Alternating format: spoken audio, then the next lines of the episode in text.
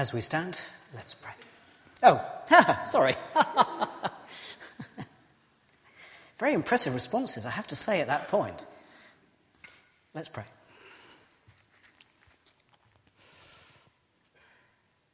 Lord, you give us the joy of your Spirit and you give us the job of mission.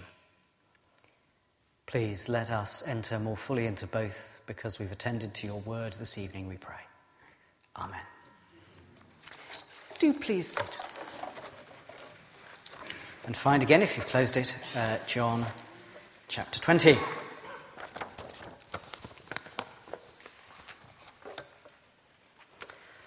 Uh, I was uh, out with a friend the other day, and he swallowed a fly. And your mind has gone instantly where mine went. Perhaps he'll die. He didn't, it's not that kind of story. And in your mind, immediately, you go all the way through to uh, he's dead, of course. The enormous consequence of follow, swallowing the horse uh, follows on that tiny, insignificant moment of swallowing the fly. I suppose that's what the sermon's about in one way, not the fly and the horse, but significance and, and scale. Do you think there is anyone out there absolutely anyone, probably in some kind of finance related profession, who is saying to him or herself, Yep, it was me. I am the one who caused the global meltdown. Somehow, I doubt it. We have a natural talent for being irresponsible. More subtly, I suppose, we have a natural talent for avoiding uh, responsibility, for not facing responsibility properly, for not looking at what we do and seeing the great consequences that may ensue. Now, some people I know cope with that, respond to that, by feeling responsible for everything. But tonight I'm more concerned with those of us who cope by avoiding responsibility. See, I don't think it's possible to listen to these words of Jesus and not be changed in our sense of proper responsibility. And I'm going to isolate four moments within what Jesus uh, says or does in that very small reading. First, he appears in their midst. They're afraid, they've locked the doors, and he appears saying, Peace be with you. It's the normal greeting. He identifies himself, showing them the wounds that he still carries. And we learn that they are overjoyed when they saw the Lord. But then he repeats, Peace be with you. It was the normal greeting the first time round, but if he's repeated it, it makes it into the first of our moments. It means we have to pay some attention to it. Perhaps you know that the, the word in the ordinary greeting of those days still is is the word shalom. It's not peace as we often think of it, a sort of hush, but peace as wholeness. It's the peace of the man who can look out from his tent, a tent that has expanded as his family has grown, and he can see flocks being well cared for. He can see his children, grandchildren playing, and he knows that he is at peace with God. There is about shalom a sense of integration, a, of settlement, of fruitfulness. Life is as it should be. So when Jesus repeats the phrase, it carries a sense not just of hello, but really shalom. It is the, the match after the resurrection to the words from the cross It is finished. All that was needed has been done. Now, what remains is to inhabit it. God has established peace, now live in it. The man who looks out from his tent has not ceased from all work. There's family work to do. The flocks are still there and needing care. There is worship still to engage in. And Jesus passes immediately then to, to our second moment, from speaking of peace to speaking of work. As the Father has sent me, so I am sending you. That means we won't understand what it is to be sent by Jesus unless we first understand how did God send Jesus himself.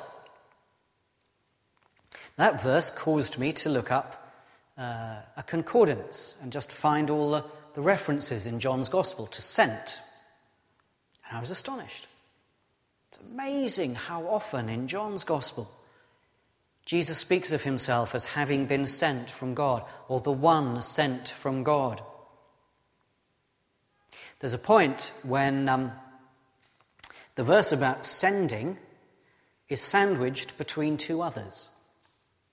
In the one, Jesus uh, prays that we would be sanctified, which means to be set apart.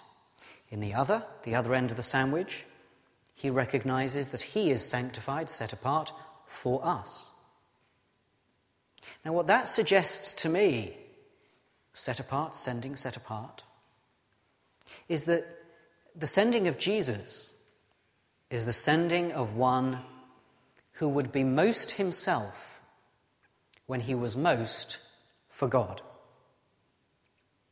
most pointing to God, most himself when most transparent for others to see God.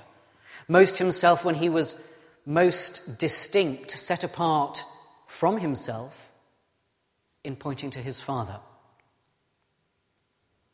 It seems that he is sent by the Father, set apart by the Father, precisely to reveal the Father through being not the Father. It's a very odd idea, but it's a truth that we understand from the inside if we ever fall in love. We are most ourselves when we are most connected to the one we love. Perhaps that's why Ezekiel's picture always sounds so appealing. God will take away that hard, clashing heart of stone and give us a heart of flesh, writing the ways of God within our own selves, not leaving the law as a harsh judgment constantly against us, but giving us to delight in God and His ways, as Christ shows, shows us what those are. So, our mission is as those whom Jesus sends, whom Jesus sets apart. We will be most ourselves when we are closest to Jesus. We will not be diminished by being close to Jesus. The closer we get to Him, the more Christ like we become, the more ourselves we become. We are sent to reveal Him.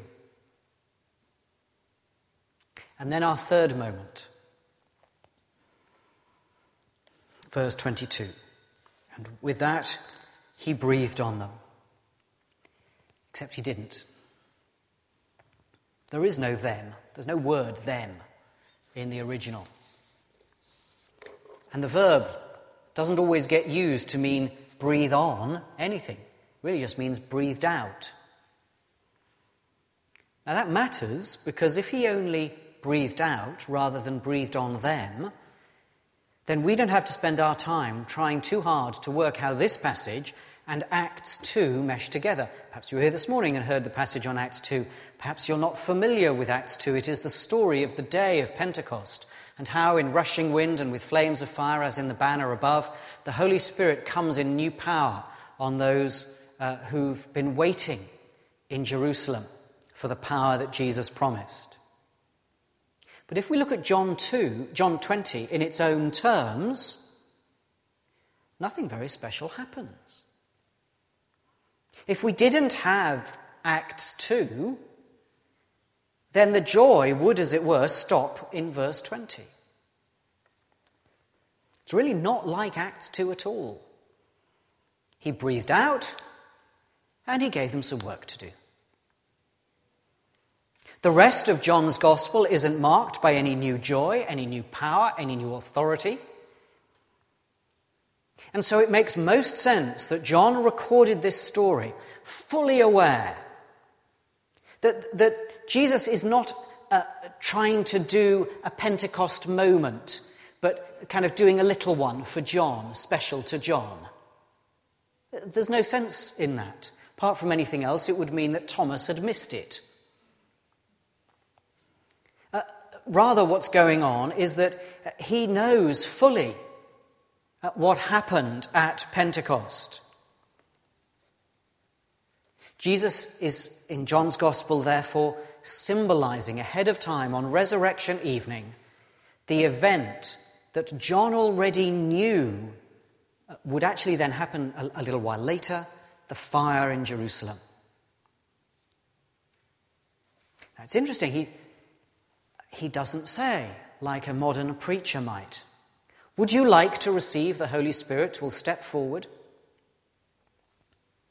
He doesn't say, Receive the Holy Spirit if that's all right with you. It's simply, Receive the Holy Spirit. And I, I, I, often wonder, because we so easily approach this passage with Acts 2 in our minds, uh, what was their reaction? Do you think they thought at that moment, oh, goody? Or do you think they thought, thanks, I think? What, I wonder, with no idea, went through their minds when Jesus said, Here it is, you don't have a choice, receive the Holy Spirit. Those whom he has previously chosen are going to receive the Holy Spirit whether they want to or not. Uh, we assume it's not only them. Thomas isn't there in the room, but we never get any notion that later on, when Jesus re- reappears a week later, Thomas sort of misses out on the Holy Spirit by tradition. Thomas went off and established the church in India. And that's not something easily done without the Holy Spirit. Well, in this being sent, then, they are going to need the Holy Spirit in their lives. The two things belong together. And then we come to the fourth moment, the most perplexing of all. If you forgive anyone his sins, they are forgiven. If you do not forgive them, they are not forgiven. And there are two broad streams here into which the church divides. The Catholic Church tends to use it to refer to the practice of confession to a priest. It, it is the, uh, the moment, according to that view, when Jesus confers the right to forgive sins. Well, there are a couple of problems with that. In the first place, it would seem to defy belief that Jesus, on resurrection evening, was setting up the conditions for priestly confession. Secondly, there is absolutely no evidence that this forgiveness on this passage, on that reading, uh, is only for ordained clergy, any more than receive the Holy Spirit is only for ordained clergy. Now, the other stream goes off in a different direction. A Protestant stream says the forgiveness of sins comes via the preaching of the gospel. So, as the gospel is preached and people respond or refuse to respond, then they either find forgiveness or forgiveness is denied them. And as you'd expect, I've got a lot more sympathy with that. But there's still a problem. If Jesus had meant this is all going to happen as the preacher proclaims the gospel, would he really have begun that moment by saying, If you forgive anyone his sins? It just seems very odd to me. I suspect the truth is a little different from that, and it's that that's going to take the rest of our time. If the sending is about revealing God, and in a way that needs the Holy Spirit, then the basic Protestant view has to be right. Forgiveness comes in the hearing of the good news. God is revealed. Men and women become children of God. There is the beginning of a likeness to Jesus Christ that develops in us. And in that way, the sending that, that was from the Father of Jesus is continued in the sending of his followers by Jesus. So far, so good. But somewhere we have to find a way of interpreting if you forgive anyone his sins. And I wonder whether we've been so concerned, understandably, to insist that only God can forgive sins, that we've rather depersonalized the whole business. The truth is, if you present the good news and someone repents, you are entitled to say, I forgive you your sins. Yes, you do so as one who was sent like Christ was. You do not do it to draw attention to yourself. You stay within the boundaries that Jesus is drawing for us here. But you do not avoid the personal responsibility that is yours to speak to another human being and have the extraordinary privilege of saying, insofar as you are responding to the good news that you are a child of God and repenting in your heart, then I am authorized and indeed commanded to let you know that you are indeed forgiven. I forgive you your sins. Now, of course, I know that that is cloud cuckoo land. We don't do it. But my point is precisely that I think we should. I want to argue that, taken as a whole, this passage is a mandate to live active, responsible gospel lives. And the emphasis is on active. In the Catholic stream, the rest of us can say, well, we aren't ordained priests, so we don't have to do it. But in the Protestant stream, the effect can be to say, where the preacher is preaching, there will be forgiveness of sins. I'm not a preacher, so I don't have to do it. It's just wrong. You already know that I and some others are preachers, so you could leave all this to the preachers. But these words of Jesus receive the Holy Spirit, now go and do the job. They summon all of us, and that means me, but also all of you, to levels of responsibility that we may not have dreamed of. There's challenge in those words, and there is joy as those words are fulfilled. The joy and the job go together. Perhaps you come here to evening service on your own, many do. Perhaps you welcome the experience of community that it offers. Perhaps it helps keep you going through another week. Perhaps you're facing particular challenges at the moment, and being here helps. Great. But I think at Pentecost, God is asking you, indeed telling you, to take it up a level or two or three. You are someone who can receive the Holy Spirit. And if you can receive the Holy Spirit, then you get to declare forgiveness of sins. Now, of course, in your minds, if you haven't already switched off, you're saying, Well, I couldn't possibly. That's for someone else.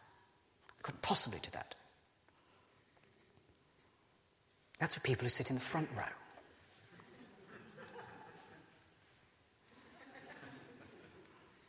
And I'm sure that life would be much more chaotic if we all took this verse seriously. But we'll cross that bridge when we come to it. I'm sure we can cope with a little chaos. Let me say this even if you are aware, are aware of coming to church mostly to attend to the challenges you may face, you're not exempt because you are not here to have all those problems smoothed away. Likely as not, in the way God seems to deal with most of us, you will leave here with those challenges and those problems, but you will also leave with an enhanced confidence in the joy and the challenge of the Holy Spirit and the job that He gives us. And it's as we exercise the one that we find the other is just less important. We get to have the joy of declaring forgiveness alongside the challenges to us that are real. And in practice, it means the obvious thing. What are you going to be doing at 10:30 tomorrow morning? Wherever that may be. What will it mean to forgive their sins because you've told them the good news? If we all faced these words seriously, wouldn't we find them alarming? That the living God of heaven and earth should come into the world in Jesus and say, If you forgive someone his sins. Those words are breathtaking, it seems to me. I kind of want to run to Jesus and say, No, don't say those words. You cannot imagine what we will do with them. You haven't a clue what you will unleash. But maybe he has thought about that. And maybe he means what he says. He, he the Son of God, is willing to take the risk of giving me and you so much responsibility that we will not be able to undertake it without the Holy Spirit. Frankly, I can get through most of my day tomorrow without the Holy Spirit, and so can you. But that's not what Jesus wants. Jesus wants me to face tomorrow with such a sense of responsibility that I couldn't begin to think about getting through it without the Holy Spirit in my life. He, He is willing to give us a commission to undertake so vast that only His own commission from the Father can serve as a proper comparison. Again, what are you thinking, Jesus? If you're going to send us, send us. But what are you thinking, saying, as the Father sent me, so I'm sending you? The, the, the, the push from below pushing us up to this extraordinary level is breathtaking. He wants us to be in the business of letting others know the good news, such that we are the ones, not someone else, not priests or preachers, but we rejoicing to say, Know that your sins are forgiven because of Jesus. It's one of those rare times when, absolute, when I'm absolutely clear in my own mind what the response to a talk needs to be. You may be alert to your own fear. That's okay. You may be here as someone who yourself doesn't yet know Jesus Christ as the Lord. That's okay. A warm welcome to you. But the overriding reality in this text is this Jesus met them and gave them a commission. He gave them the responsibility to undertake it, and he gave them the power of the Spirit to engage in it. If you walk up to one of these rails tonight, to open your hands and your mouth, to receive in all humility the sign of Christ's death for you, then there's no way you can listen to this text and know anything else other than Christ's command to walk away from that rail to grasp the full responsibility of Christ's life, his own life, by his Spirit in you.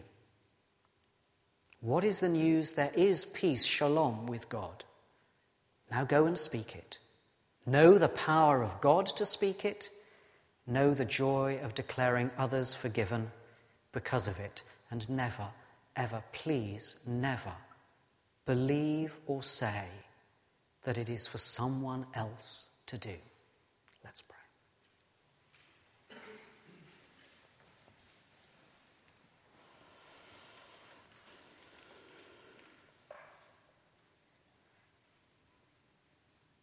Lord, my prayer as we finish tonight is not so much for those of us who are saying, quite understandably, oh, I couldn't do that, there's so much to learn.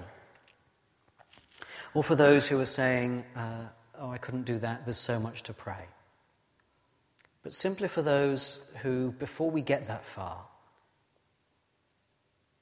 just think it's, it's for someone else.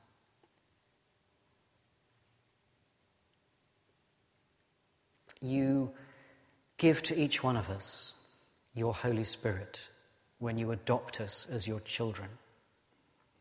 You give to each one of us uh, in our service this evening these tokens of love in Christ's death.